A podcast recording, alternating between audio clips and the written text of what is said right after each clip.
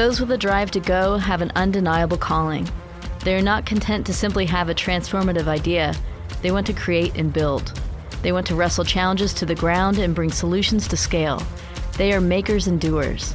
They are go getters. Go Getters features straight up conversations with leaders on the forefront of change who are taking action to impact our world, just as Lehigh people have done for more than 150 years. Join us as we explore their challenges, their passions, and what makes them go. Welcome to another episode of the Go Getters podcast. I'm Joe Buck, and today I'd like to welcome Jeremy Littau, Associate Professor in the Department of Journalism and Communication.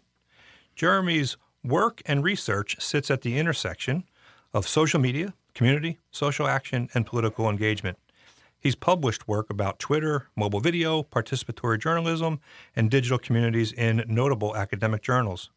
He has been awarded the Frank Hook Fellowship for his research, teaching, and mentoring work at Lehigh and the Lehigh Early Career Award for distinguished teaching. His dissertation is about digital communities and virtual civic life. He is well known in the digital journalism community for his blog and his presence on Twitter. He is at Jeremy Littau. That's L I T T A U, and we'll put that in our Inside the Episode page. He has recently been a public voice in the conversation around generative artificial intelligences like Chat GPT. Welcome, Jeremy. Thank you. Thank you for having me. It's um, quite timely, yes. given the progression of uh, and the uh, infiltration of ChatGPT into our world. We're going to spend a lot of time talking about that. But before, I'd like to talk about your time before Lehigh, if that's okay. I, have come to understand you had a journalism career before coming to Lehigh. Could you tell us a little bit about that time and then what prompted you to get your PhD and, and, and join the academy? I spent about 10 years as a working journalist. Um, Post college, I entered the field in 97 just as a lot of the digital transformation was starting to happen. Um, my my undergraduate education did not have a lot of digital in it um, in the early 90s. Um, most of my, my digital chops were self taught, um, just for my own curiosity. But pretty quickly, right away in this in the field, I started seeing that they that things were changing, and the, the ways in which I was being trained by some of my first mentors was not going to hold um, in the long run. So I started taking on more digital tasks.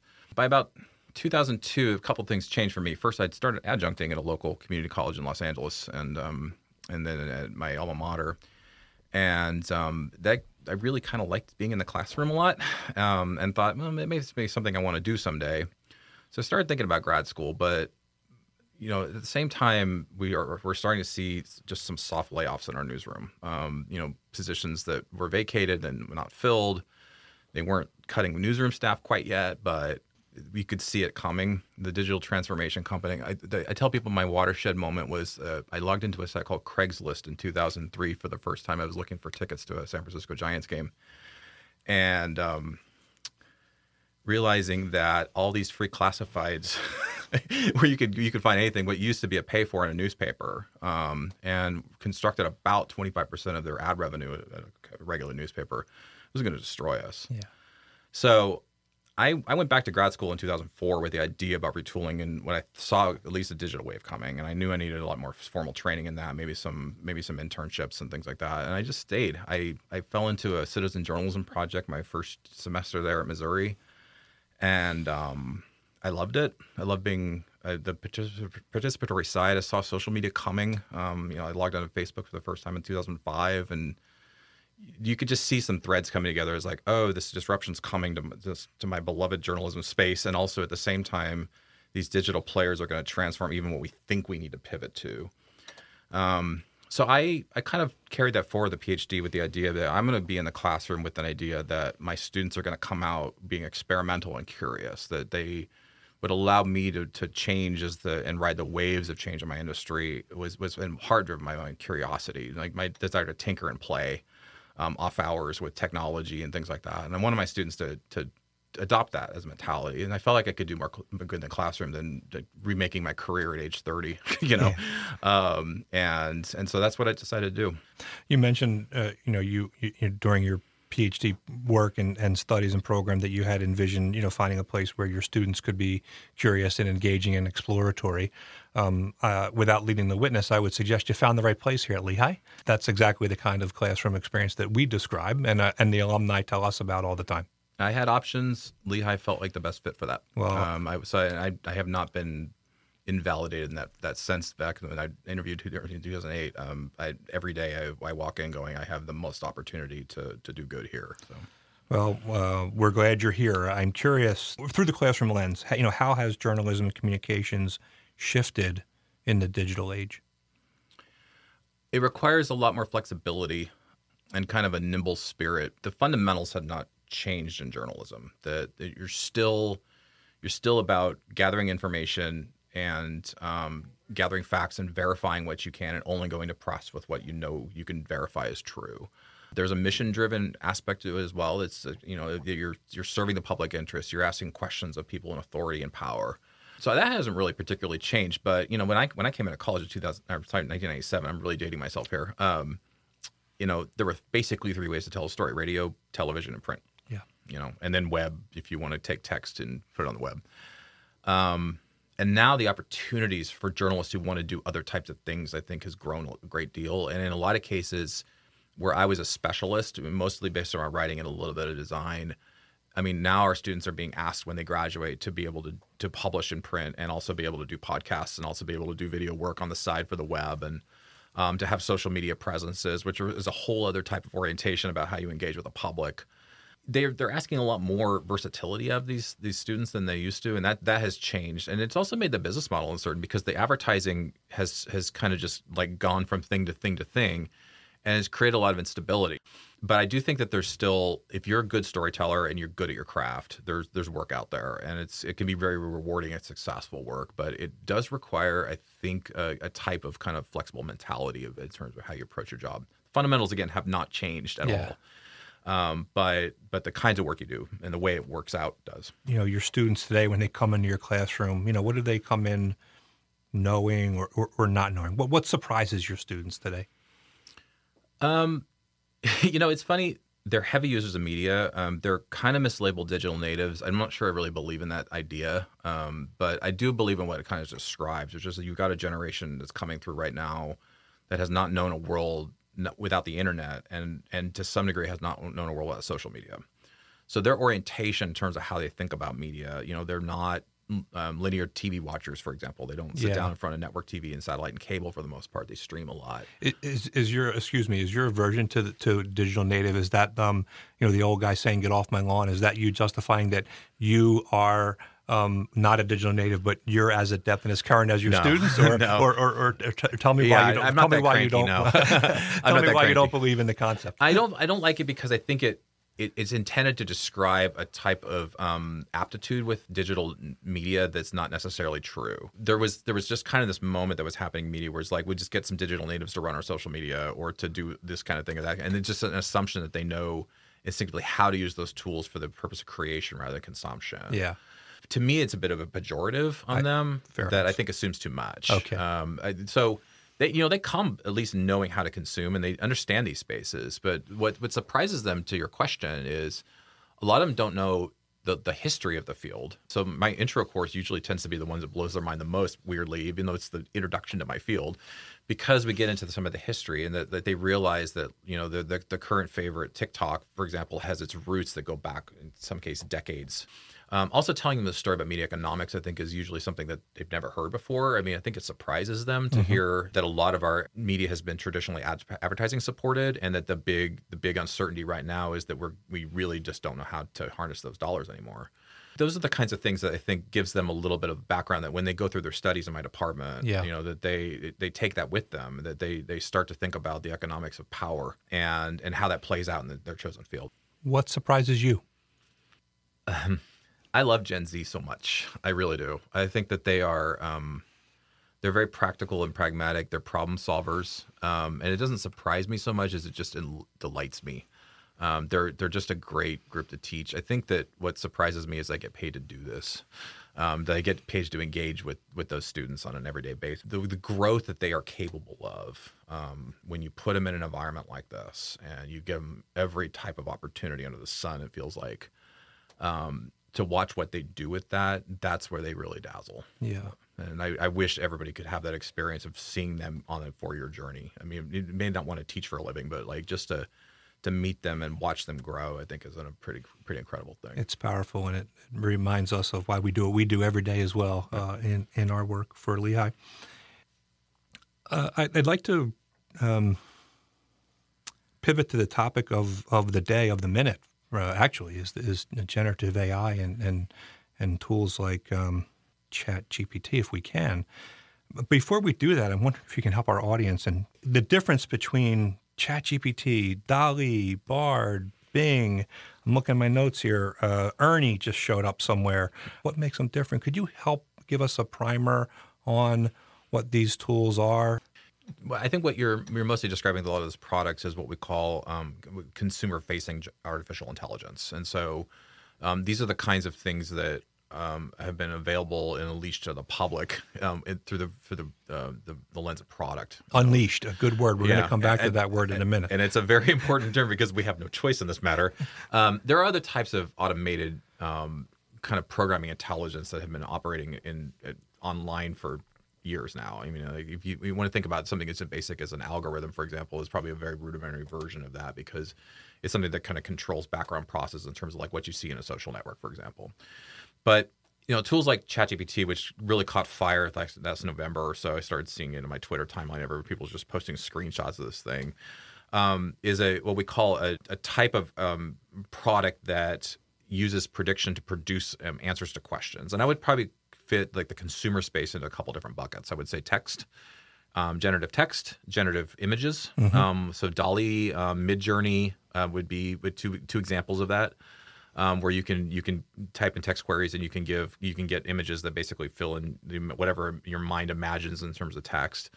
Um, there's we we are seeing um, artificial intelligence video and and synthetic audio as well. Mm-hmm. Um, and so I would say probably if you can think of a major media type of type of area such as like movies, television, film, you know, thinking about the visual, the audio space, the text space, they probably have some sort of AI component to it. Um, the one that's getting a lot of play right now is, is you mentioned ChatGPT. Mm-hmm. Um, mostly because I think that journalists got obsessed with it, and once journalists get obsessed with something, they cover it a lot. um, so it started to have its moment last year. OpenAI um, is a project that um, that that released ChatGPT to the public. Um, it's it's something that's been in the works for uh, what we got last November was ChatGPT three. Um, so it's been in the works for several years now but we've seen seen competitors rise up. You know, so Google released Bard about a month ago. Microsoft released Bing Chat. I think it's important to note that, this is where I think where like fundamental distinction about GPT is really important. Bing is using ChatGPT's engine. That the way I would look at it is this is that these are programs, right? Yes. And so, but you can copy those programs, um, and you can you can make them do different types of things. And so, like ChatGPT has been fed a certain library of information, just a whole bucket load of text, right?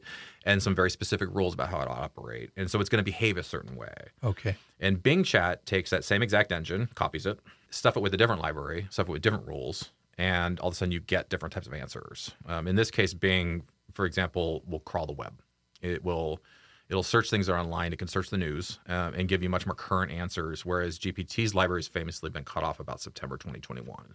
Oh, so so Chat GPT is working off of a fixed data set, if yeah. I can think about it that way, and Bing is more dynamic. That library is constantly being added to yep. by the nature of web content. Right. Is that is that that's a, a very accurate? I mean, we'd be like talking to somebody whose learning stopped in 2021, and I think that's really important because that, that kind of dictates a little bit of your use, right? I mean, GPT is really good at historical knowledge, right? Mm-hmm. Or or things that are kind of boilerplate and not necessarily depending on current events or current current thinking, um, yeah. um, best practices that are kind of emerging.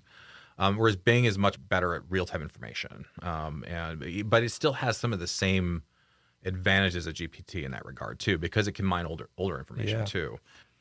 But so, I think it's important to remember that these are prediction engines because yeah. what you're getting is basically the AI's prediction of what it thinks you want, and that's a really really important distinction because it means that it's playing to the audience in some sense. Mm-hmm. Um, it's it's giving you what it thinks you desire, not necessarily what it thinks. And so that's why I've tried hard not to anthropomorphize these technologies in that sense. Yeah.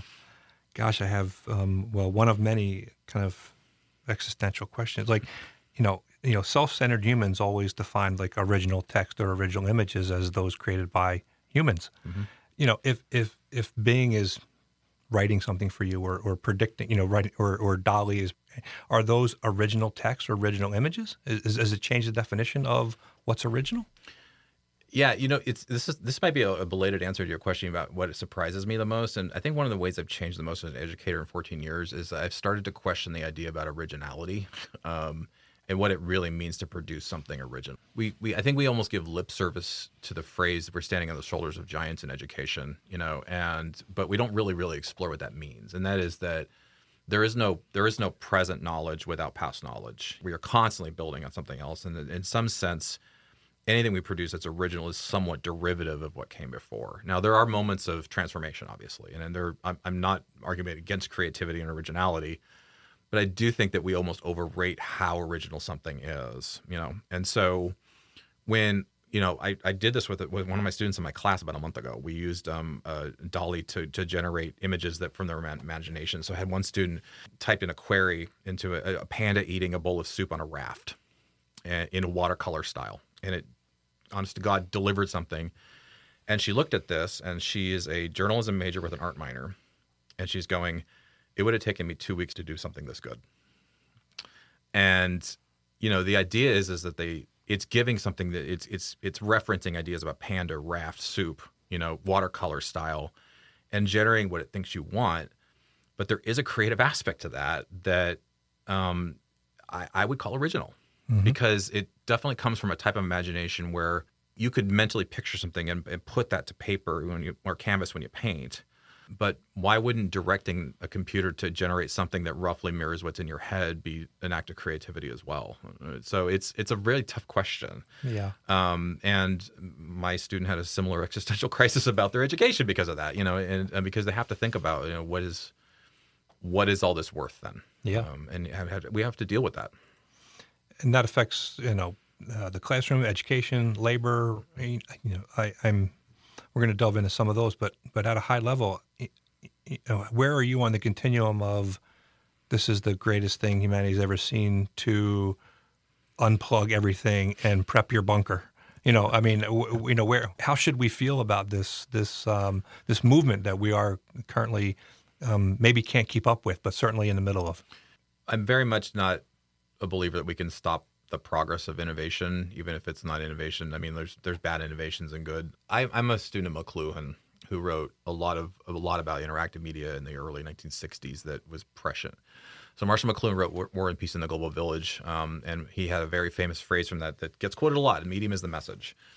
And one of the things that he was pointing out about this, he was writing about television way pre-internet, but this idea about a global village um, being made possible by interconnected media technologies. And what McLuhan was saying when he said the medium, and the messages, he says you have to consider technology based on its social effects. Okay, so he used the, the image of the light bulb. The light bulb is a construction of engineering, right? It's got metal and glass and, and wire and gas injected into it, and it's able to use these technologies, harnessing the power of electricity, and turn it on. You can make this entire thing work. But he said that you know we'd be we'd be foolish to overly focus on the technology, and not the social effect of all of a sudden illuminating a dark space. You know that when I turn a light on, all of a sudden I can see things with new eyes. I can see faces and, and dark corners of rooms that I was able to see before. I, I'm very influenced by this idea then that we we should critique these technologies and we should think really critically about what they are and are not good for. Um, mm-hmm. um, but but that that's a separate question then you know should we get rid of them you know some of these some of these letters that have been circulating about you know stopping ai development for six months which is only going to disadvantage the united states um, because it's not going to stop other countries from somebody else is going to do it yeah. right someone's going to do it um, and, and, so and, instead, you know, a, a, an ethical uh, application of AI, yeah. a social, a, a pro-social way of um, uh, deploying AI in society, yeah. I think are much more important questions. And so I'm not, I'm not I'm not going to be a techno utopian in this sense and think that these are going to save humanity and it's going to be the greatest thing ever. I, I also don't think it's going to destroy us. I do think it's going to change us though. I mean, the technology innovation is transformative in, in, in itself in that sense. Yeah. What role does higher ed play in this? How do these tools affect teaching and learning and student and the value of of education. I know there's a lot there, but but you live in this space every day yeah. uh, as a faculty member here at Lehigh. Um, you know, how does a place like Lehigh lead uh, the discussion in this front? I think a place like Lehigh is perfectly situated to lead on this discussion because the kinds of work we do are not set up to merely talk about the technical aspects of AI. Mm-hmm. That our grounding in the liberal arts makes us situated to have other types of conversations that should not be considered tangential to these technologies, but integral um, in terms of how we deploy them. And so, you know, humanities asks questions about ethics, right, and history, and justice, and um, you know, uneven outcomes that I think are really important. They they get philosophical. I mean, we we are going to have to have a conversation at some point about where these things can become sentient. We can turn to the humanities to have questions about what it is to be human. Yeah. You know, in a world full of automation. That crisis is coming, I think, sooner than we think. Um, you know, it, it wasn't just because of my my art minor student in my class who's having a, a having real questions about what it means to create things when a computer can do something that roughly imitates what they would have produced on their own. You know um, they can also ask questions about law, you know, um, know, what it means to feed these these engines full of work that other people without any sort of copyright licensing and things like that. If I, if I was doom and gloom about anything, it would probably be this. Yeah. Um, the it, it's it's not the technologies; it's how we wield it that, mm-hmm. that really worries me the most. And I think that the university has to figure out how to solve because you know we've we've seen this this trend. You know, I meet parents coming to visit Lehigh and a lot of them are asking about return on investment and you know how's my kid going to get a job in X field. And now more than ever, I look at them and go, that field may not exist in five years. I mean, I draw my own experience as a journalist. Um, we have, in 20 years in print journalism, lost about 90% of the workforce. It's an industry that's been completely transformed by digital. And, you know, that is a that is an existential crisis for just one industry. And I, the reason I, I, I, talk about this with my students is because a lot of our work in the United States, in particular, I think, is built around um, feeding our identity. You know, that is that like, journalists deeply identify with the mission orientation of that field. And so, you know, the idea about being a truth teller in the public service, you know, and kind of a accountability force in society you know and and we build kind of our, our sense of self around that job and we invest a lot into it. And then to see that that field just upended and your job disappear almost overnight in just one sector it, it has major social effects you know where you've got people who have to pivot to entirely new careers jobs in pr that they would not have wanted to do that the, journalists are famous for making fun of pr people. Um, and all of a sudden a lot of my friends from the newspaper business are doing those jobs. In pr it has real uh, my my real more worry about this is about the social fabric. It's yeah. not about the technologies. It's that what happens when every industry is going to be touched by this stuff. I mean, short term, medium term, long term, however we want to call it. I was just reading a story this morning.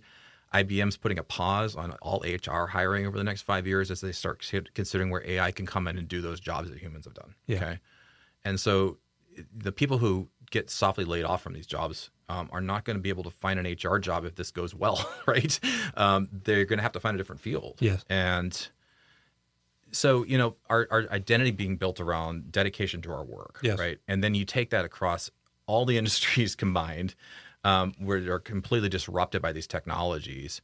And what you end up with, I think, is a real loss of identity. And it rips at the social fabric in ways that I think are really difficult for us to to grasp because – we can't think about education as vocation, right? Vocational training, because that's a real mistake. It, it, if I had gone had that kind of education in undergrad, I would not have been able to pivot when newspapers started to collapse. Yeah. And I do think that the flexibility of a liberal arts degree then allows us to think about something beyond that. AI's deployment will cause new types of industries to emerge, new opportunities for people, um, and our ability to be flexible and nimble again yes. um, is going to be partially built on that education. But we have to think I think about care, and this is this is where I'm back to my doomsday, is because I worry a lot that we don't really think about how to care for each other as much as we ought to. Mm. You know that that this is going to take a large scale effort to help people retrain, rethink about what their career looks like, and and find a new sense of identity in different kinds of work that they never imagined before. And that is not an easy easy lift. Mm. Back to Lehigh, you mentioned a moment ago about the the humanities, and I've heard you say um, in other settings that um, maybe resurgence is my word, not yours, but but that that um, a possibility of, of all of this is a, a refocusing on and a acknowledging of the importance of the humanities. Are those fields, you know, when you think about communication journalism, the social sciences, literature, philosophy, are are are those fields equipped for, for this? Are they are they are they ready? Can can they seize the moment uh, in in general, or at a place like Lehigh? Yeah, you know, I, I think at Lehigh, I, I'm really optimistic about that. Mm-hmm. Um, we have a real strong digital humanities effort here on campus that I think is incredible, um, and I think a lot of those folks are, are, already thinking about these these types of technologies. You know, the humanities forces us to ask really important, deep questions about it, what what it means, what it all means, right? And um, the existential crisis created by automation and um, generative AI is going to have us ask those same types of questions of ourselves. You know, what it means to be a human being and what it means to function in a world where a lot of that work, the, the grunt work, is being done for us. Um, but I think deeper questions about what creativity means. I mean, that's a I've never had to ask a student to define creativity before. You know, um, I know it when I see it. you know, and I know I know when a student is is deploying everything that they've got into it. Um, but but the watercolor you described could could fall under the definition of creativity. Right. Yeah. Right. So, the student used a tool right. to create uh, an idea that that he or she had in their mind. Yeah. Yeah. I mean, th- to me, that's that's the exciting future for this is that the humanities are built around asking questions and the best types of ai outcomes i've been able to generate with my students have been about asking really good questions. Yeah. The qualitative methodologies that are built into the humanities i think are, are ripe for a kind of repurposing toward toward this. The, the, the people who are going to succeed in a world full of ai are going to be able to ask really really great questions to get the most out of it. The, the, the example i think you've heard me say before is that you know we often think about like in a movie for example the actors being the face of the movie but really it's the, the people doing the directing who know how to get and coach the most out of the talent you know to put people in the right places to hire the right people for costumes and designs and sets um, and they're directing an entire effort. And i think that directing to me is the role of the future that it's it's your, your job is to figure out how to qu- ask a question of an ai and then to ask more questions to, yeah. to keep asking follow-up questions. I'll just give you a real quick example we played a game called um, AI Mad Libs in one of my courses, and I gave him a predisposed sentence that had blanks, and it was a blank um, sitting on blank in blank. Okay, and I had students kind of give me some answers. So that we came up with a ruby sitting on the, on the Hollywood Walk of Fame in Los Angeles,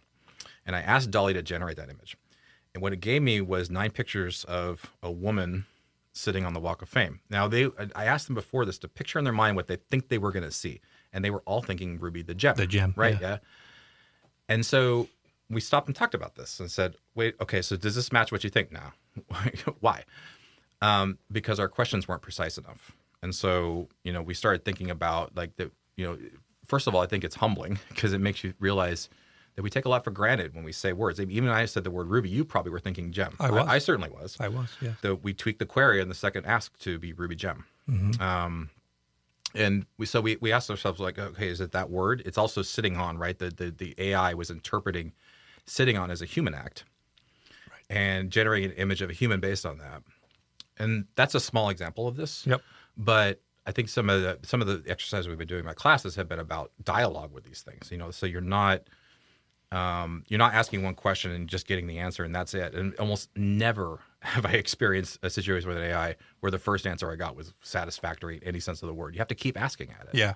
And you have to have a methodology and kind of a rigorous mindset for asking that. I think the humanities is perfectly positioned because we teach those types of skills in them. Even in journalism. I mean, we teach our students the art of skeptical question asking. You know, that you you have your list of questions the difference between a beginning student and a graduating student is the beginning student comes to me for an interview and they've got their list of 10 questions and they ask me 10 questions. My seniors listen to my answers. They ask follow-up questions based on those um, those answers I give. They skeptically push back at answers where they think I'm not being precise enough, or where they think that maybe I don't have quite the knowledge that I should have to answer that question. Sources lie to you. Sometimes they're mistaken. Sometimes they're ignorant. Even in even in my own field of journalism, I, I think that you know we teach them the skills to be able to interview and dialogue with these these these creations that could yield better results. So in that, in that sense, I'm very optimistic about what we're doing here yeah. because I think we're teaching those skills already. And and I, I understand that you're designing a course for the fall as part of the um, uh, Eckardt Honor Seminar, and For those who don't know, the Eckardt Scholars is a highly selective honors program within the College of Arts and Sciences. Um, could you tell us a little bit about the course and and and um, how how you uh, predict uh, it, it, will go? yeah. yeah, I mean, I'm, I'm excited about this. I've been wanting to do an Eckardt seminar for about a decade now. Um, they are really some of our best students in arts and sciences. The class is called Digital Identity in an AI World, and it's built. These are going to be freshmen, and so there's a, there's a couple things I really want to accomplish with them. First of all, I'm excited to get them right when they're coming into Lehigh and starting to stretch their wings. You know, because if you think about where you, when you land at college, you are leaving the nest for the first time. You know, a, a, a, hometown and a high school school system you know, a family that you've been around for for years, and you're really for the first time able to kind of explore who you're who you are and what your identity is. So this is a class about identity. Um, we're going to spend some time kind of unpacking a, a theories of social identity and what it means to construct the sense of self. We're going to talk a lot about social media and the way we behave online and offline um, in ways of projecting ourselves. But then the as we go, we're going to start injecting AI into this. You know, the idea of synthetic media. One of the things I, I, we're going to talk a lot about is this um, influencer that exists on Instagram. Her name is Miquela. She is the first um, synthetic music artist to sign a record deal. She's been producing music since I think 2018 or so. Um, entirely fake. They make music videos with her. She's got auto tune sounding music to it. I, I don't particularly love it because it's not my style of music, but um, you know, she's got two two million Instagram followers, and my students roughly know who she is by the time they get to me as juniors and seniors because we've already talked about her. But you know, I, introducing this idea about synthetic actors in our media spaces, where all of a sudden, you know, the social networks we're living on is going to be increasingly populated with bots that look and sound and feel real. So, what does it mean to de- develop um, connection and relationships? Um, what does it mean to exist in spaces where they're they're increasingly living online? You know, and so what does it mean to exist in those spaces? And does it matter if all those people on the other end of those conversations are real people? Is there anything to be learned from those spaces? How do we behave in those spaces? How do we treat do we have to think about how to treat bots ethically? My hope is that when we get out of that class that those students will spend the next four years thinking about these questions yeah. you know, about what it means to be me and to have an education in a world that's increasingly synthetic yeah. um, and at least in the online spaces and what kinds of offline impacts are there of those things you know i was just listening to a podcast this morning and they were asking a really interesting question of the host that says um, you know if i have um, a, a, partner or somebody where they were dating who is um, having a, an online relationship with an ai and talking to it a lot is that considered cheating you know um, you know i would look at that as a as a issue being present all the time but but we don't have language for those things right. and um, you know i think we're we're we're living in just a time of incredible fast fast break change, and so I don't think our standards and ideas of how we think about things, like even basic relationships, have been upgraded enough for a world where a lot of the interactions we might be having are not real. Yeah. Uh, two months ago, I heard you compare ChatGPT to the printing press, and your notion then was, you know, it upended the the, the work of some some you know priests who had to write you know couldn't take a year to write Bibles, but um, but life went on. Yeah.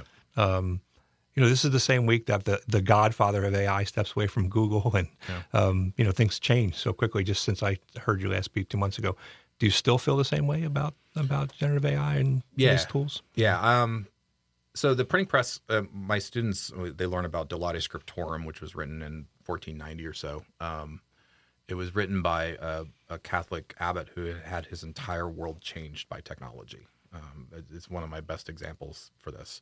Um, up until the time of Gutenberg's press, books were hand copied. They painstakingly hand copied. I mean, the, the, the, the Bible in English language has about 780,000 words. So you can imagine how long it might take to neatly hand transcribe that, right? Um, the Gutenberg press comes along and takes what used to be a 10 to 15 year process to produce one book and can can almost immediately stamp out 300 a month, right? And so there's an economic impact of that because the Catholic Church was the sole uh, purveyor of the Bible industry, right? So they they owned the production and the distribution end of it. Perfect monopoly in every sense of the word. And at the same time, these priests, I mean, this was their life work, right? I mean, they weren't seeing the money. I'm pretty sure they weren't seeing the money, right? But their identity was built around it. The printing press comes along and it completely disrupts that, right? So it destroys it, and so this this De Laude scriptorum is this this this screed against um, the, the printing press as this tool of the devil. And so what often happens, and we see this time and again in communication technology, is you demonize the new technology, right? Mm-hmm.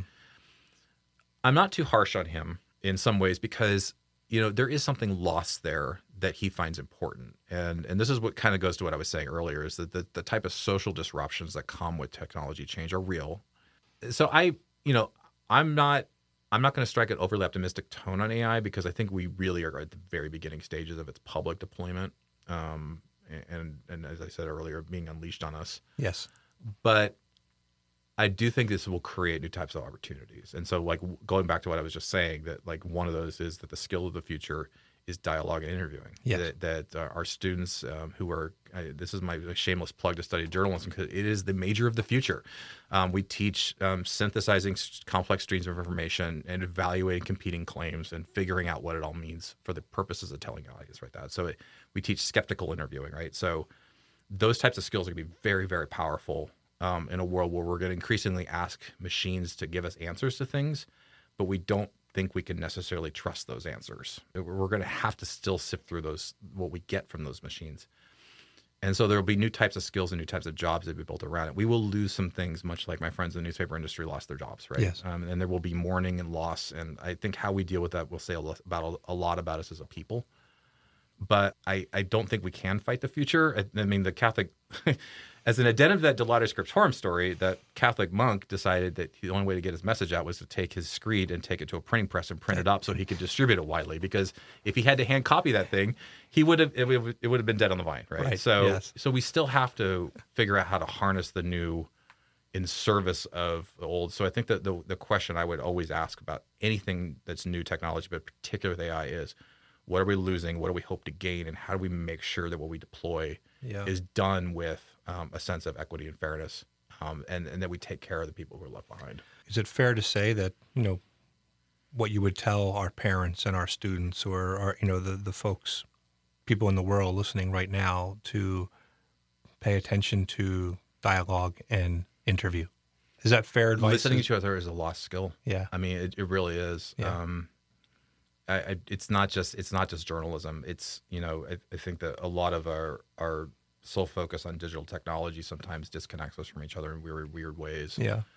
Um, and then you watch how people behave um, on places like Facebook, you know, and they don't they don't hear each other. Yeah. And you know, we have to get better at that. In part because I think that if we if we have really bad processes of AI, it's not going to lead to like Terminator style like visions of the future. It's actually going to be something worse. We're going to get something that's really boring and bad, you know, just um, subpar and um, to get the most out of these technologies, we actually have to be curious and we have to ask questions and we have to hear and have to think critically about what we're getting.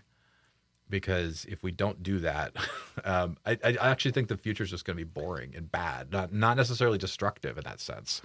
Anything that's going to to increase your sense of critical thinking and synthesis of information, to ask questions um, and to, to hear. Um, that's my that's I, that's why I really am bullish on the humanities and Lehigh in general. Well, I hope you're right. I, I had my own doomsday moment this week. I can't attribute the quote to someone. I heard this interview in passing on on uh, BBC, and the reporter was giving the interviewee a hard time about, "Come on, how bad can this be? Give me worst case scenario." And and the answer that that that he got back was, "Worst case scenario is that humanity is just a phase or a step in the evolution of intelligence." and I thought, wow, that's a doomsday moment. I'm going to have to keep that in the back of my mind as I'm interviewing Jeremy uh, later this week. Uh, uh, it doesn't sound like you uh, you you comply to that notion. I guess uh, necessarily you're a little more optimistic. And I, as I said, I hope you're right. There's always going to be winners and losers, um, and so I do love our students because they are problem solvers but they are also trying to think about how to do this in a way that's pro-social. You know, that that it's good for society, not just good for my own bottom line or my own job prospects. Um, and to the degree we were able to do that here, I'm very optimistic. Jeremy Littau, Associate Professor in the Department of Journalism and Communication, thank you so much for being with us today. I do have one final question, and I can't wait for your answer. It's an existential question that we ask all of our uh, all of our guests on the Go Getters podcast. It is not an original question. Uh, I will admit to taking it from another podcast host that I listen to, and but the answers that we get are as brilliant as the answers that she gets. Jeremy, is there anything you know for sure? Um, that's a good one. Uh, you stumped a journalist with a question. That's really good. Yeah, I, I, I do believe that love is more important than anything. That that would be my answer. How we treat each other and how we are toward each other um, is more important than any successful thing I can do in life. And so, to the degree that we um, treat each other with love and respect, I think that that um, that will smooth over a lot of things that are bad in society including AI. thank you so much for that answer, and thank you for all that you do for the Lehigh students of today and, and tomorrow and for our community. It's greatly appreciated. And thank you for enlightening us on a really, uh, really important topic. Much, uh, much appreciated. Thank you. Thank you. This has been Go Getters, a podcast from Lehigh University hosted by Joe Buck, Vice President for Development and Alumni Relations. I'm Najee Miller, a senior studying journalism with a minor in WGSS, Women, Gender, Sexuality Studies. One thing I would like to say was being a student part of Littau's class truly allowed me to see the impacts of media on our society, and more than you may think. From echo chambers to how we surround ourselves through social media, I recommend signing up for his newsletter, The Unraveling, that talks more about this topic. Special thanks to producer Kate Rokuya, media production specialist Jared Brown, and the Lehigh University Office of Development and Alumni Relations. Go inside the episode at lehigh.edu slash go-getters to learn more about Professor Littau's work with digital media and journalism at Lehigh University, as well as being the public voice in the ongoing conversation about generative artificial intelligence. Don't forget to subscribe to Go Getters on Apple Podcasts, Google Play, Spotify, Stitcher, or your podcast of choice. And take a moment to rate and review the show on Apple Podcasts so that other listeners can find us.